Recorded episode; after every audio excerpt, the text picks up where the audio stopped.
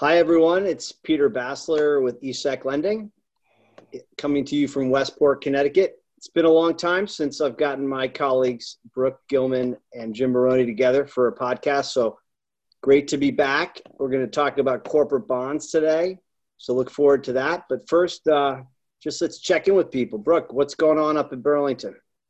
Yeah, so first off, I don't feel like it's been a long time. It's been a couple weeks. It's just been a busy couple weeks maybe. So uh, you know, but we'll we'll commit to trying to uh, do this more frequently. I blame Jim, Frank personally, but um, but yeah, things are good. He did cancel um, this. Jim did cancel this for the record, probably about six or seven times. Well, he's busy. We've been uh, running some auctions, and he's Mr. Auction Man, so you know, he's Once important. with you guys is fine.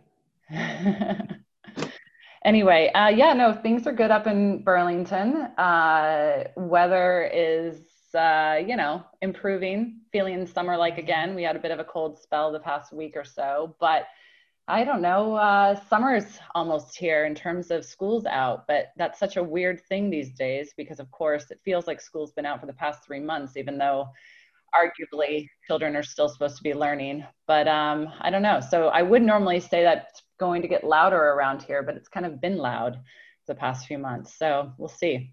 I'm excited though. I love summer. It's my favorite favorite season and the reason why I live where I do. It's it's it's easy to love summer when you live on a lake. Just saying. Yes. Yes. Fair enough. Fair enough. It's water. How about, how about, it's water ski season. That's that's what I'm looking forward to. There you go. How about you, Jim? I uh, know you uh, you presented at our board this morning and, and crushed it and uh, we have a new nickname for you after your Tesla um, story. We're going to call you Model J. I thought that was a good analogy, but we got a new nickname. So, been called a lot worse, Peter. I will take Model J. You just got to plug him in, and then he goes. I did think that was a good analogy, by the way. All kidding aside, but what's what's going on in Dartmouth? Uh, we I've been busy. We're busy here, just like Brooke. Though the windows are open, doors are open. Summer's coming, so it's uh, it's nice. We down here we get a lot of fog in the spring uh, because of the temperature difference between the water and on land. So many times where I'm at, it's foggy and miserable and damp, and then 15 minutes inland, it's um it's much nicer. So give it another couple of weeks, maybe by the time our, our next podcast happens, and I'll be much happier camper and into summer mode. All right, great. Well, let's dive in. I know I know the topic today is corporate bonds, which I think is a, a great topic. I know you know the investment grade sector is quite different than the high yield sector as far as demand and profitability. And I always found it interesting that corporate bonds trade more like equities, so they're often separated from you know U.S. Treasury lending. So I don't know, maybe Jim, you have any comments just generally on what's what's happening in the corporate bond market before uh, Brooke and I start firing more questions. specific questions? Yeah, yeah, it's um, it's active. I was looking at corporate bond return to lendable, and it doesn't seem. It looks like it's drifted for most of 2020, which I need to dig further because that uh, perplexes me a tad. We are doing quite a bit of uh, GC lending. So investment grade for one as, as far as I can tell, is is dead space. The government's in there supporting government bonds, so I don't think it's um, likely a target um, for the shorts. But in the high yield space, where you have a lot of um, energy companies issuing debt um, and a handful of um, bankruptcies, whether it's it's retail or otherwise, uh, telephone companies, so that creates opportunity for uh, our counterparts and their clients. So uh, it's active. Um, you know, corporate bonds never get that expensive.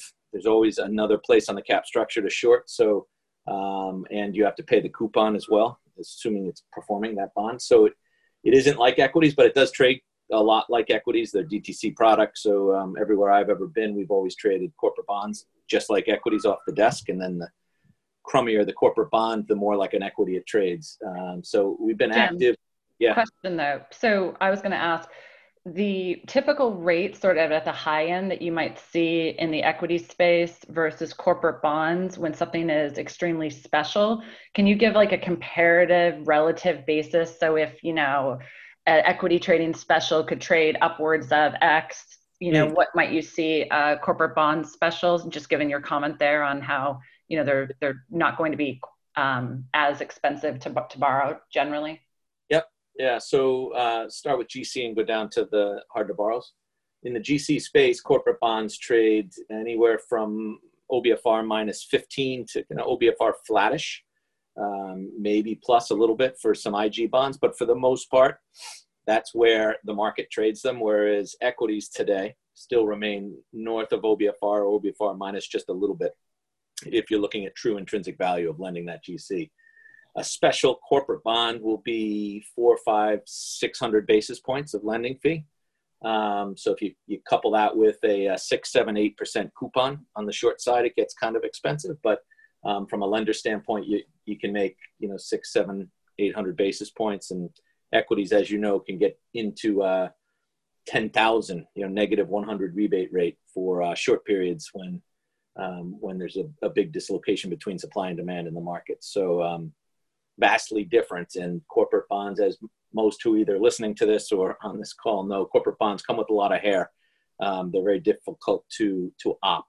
Um, on their operations side, it's labor intensive. Um, there's a ton of corporate events, whether it's exchanges or the like, and so um, a lot that could be missed. So it comes, you know, smaller spreads, um, similar volumes, but um, bigger headaches.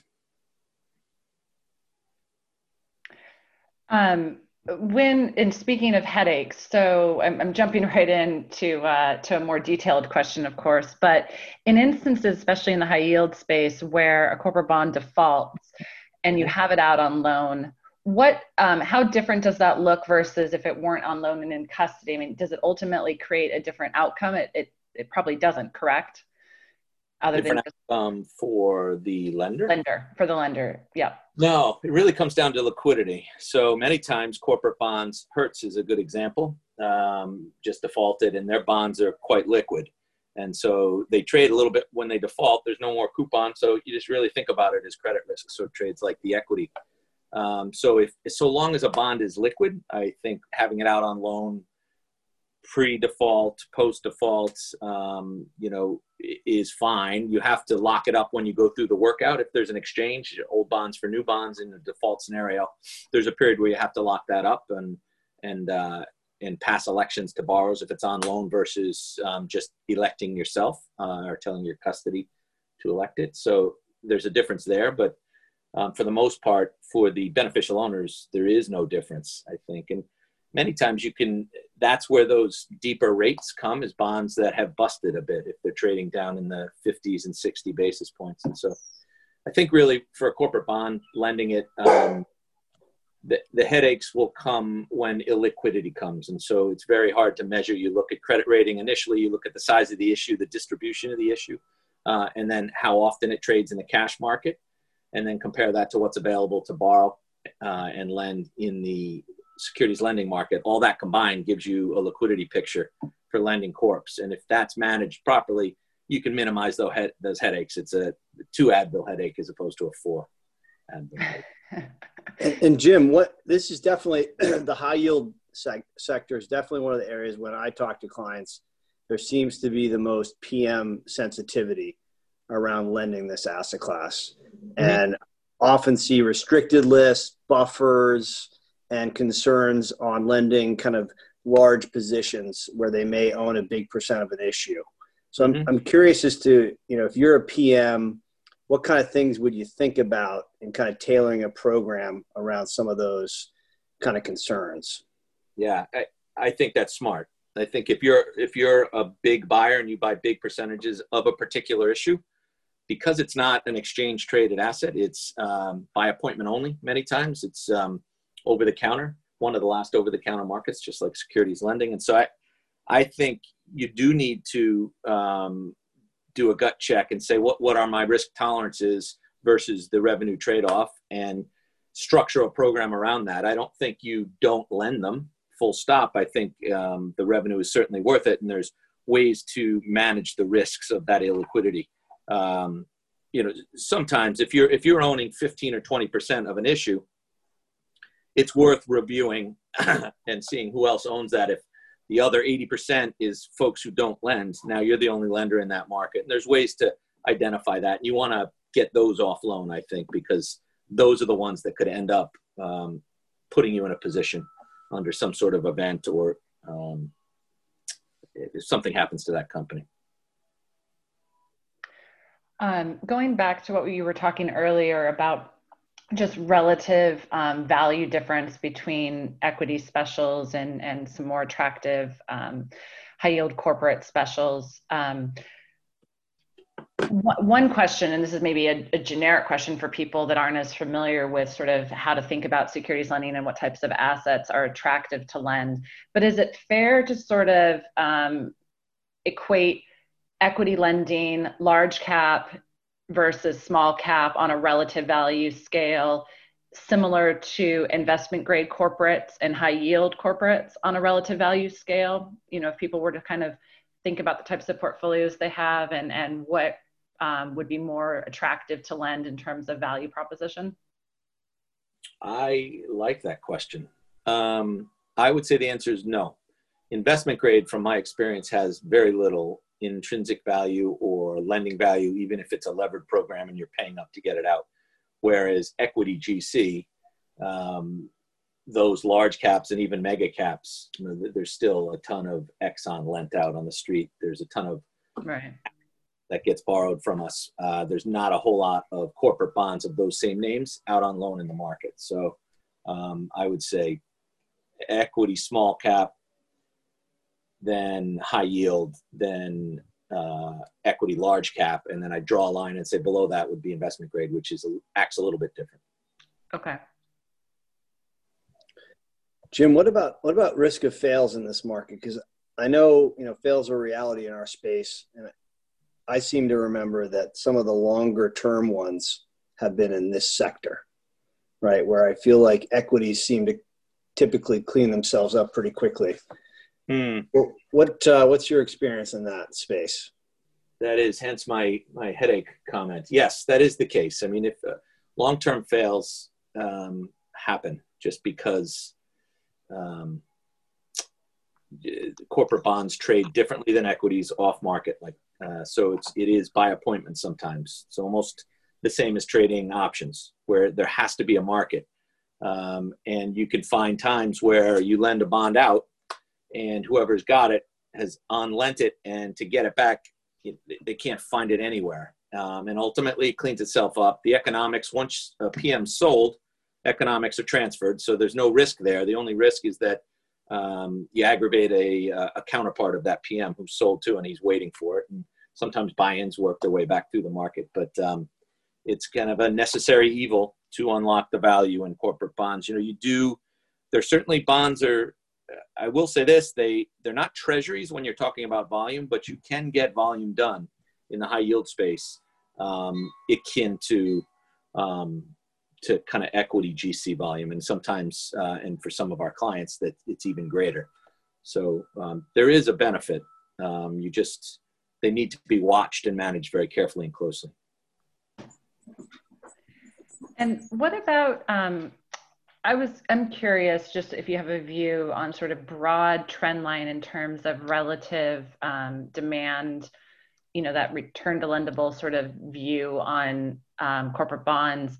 And does it relate at all to sort of the interest rate environment or broadly to corporate issuance um, in the market? Or is it is it less um, dependent upon sort of, you know, factors around interest rates or corporate issuance? Just given that investment grade isn't you know generally of interest anyway. Yeah. Uh, it so the first part of your question does um, how is it is it impacted by um, interest rates? The cash side is. So corporate bonds are a spread product so they trade as at a spread over treasuries. So they don't trade by price they trade by spread. So a six yield and uh, the 10 years at three quarters that's uh, 525 basis points. That's where that trades so if you see big movements in interest rates, um, you're going to see big movements in corporate bonds. And so if somebody has a view on interest rates, they might uh, apply that view through a short position in corporate bonds. Uh, issuance definitely plays a role. And I think, um, like, like, I said, I've, I've, been looking at the return to lendable for that asset class. And I, I need to do a little bit more work to really understand why it's kind of flatlined. Whereas uh, over the last three or four weeks, we've seen return to lendables for U.S. equities jump up, um, certainly heading back towards no, you know value, um, levels we had seen three, four, five years ago. Right. But I think that issuance, we've seen big issuance in the corporate bond space, and I think that's part of the reason that you're seeing. There's more to choose from. Um, you just keep everything really, really cheap. So the return to lendable keeps falling. The denominator, the amount of issued, keeps growing. I also think with the government in buying government uh, high yield bonds and potentially ETFs, you'd never fight the Fed. So anytime, um, anytime the Fed's in, I think it's a hard short.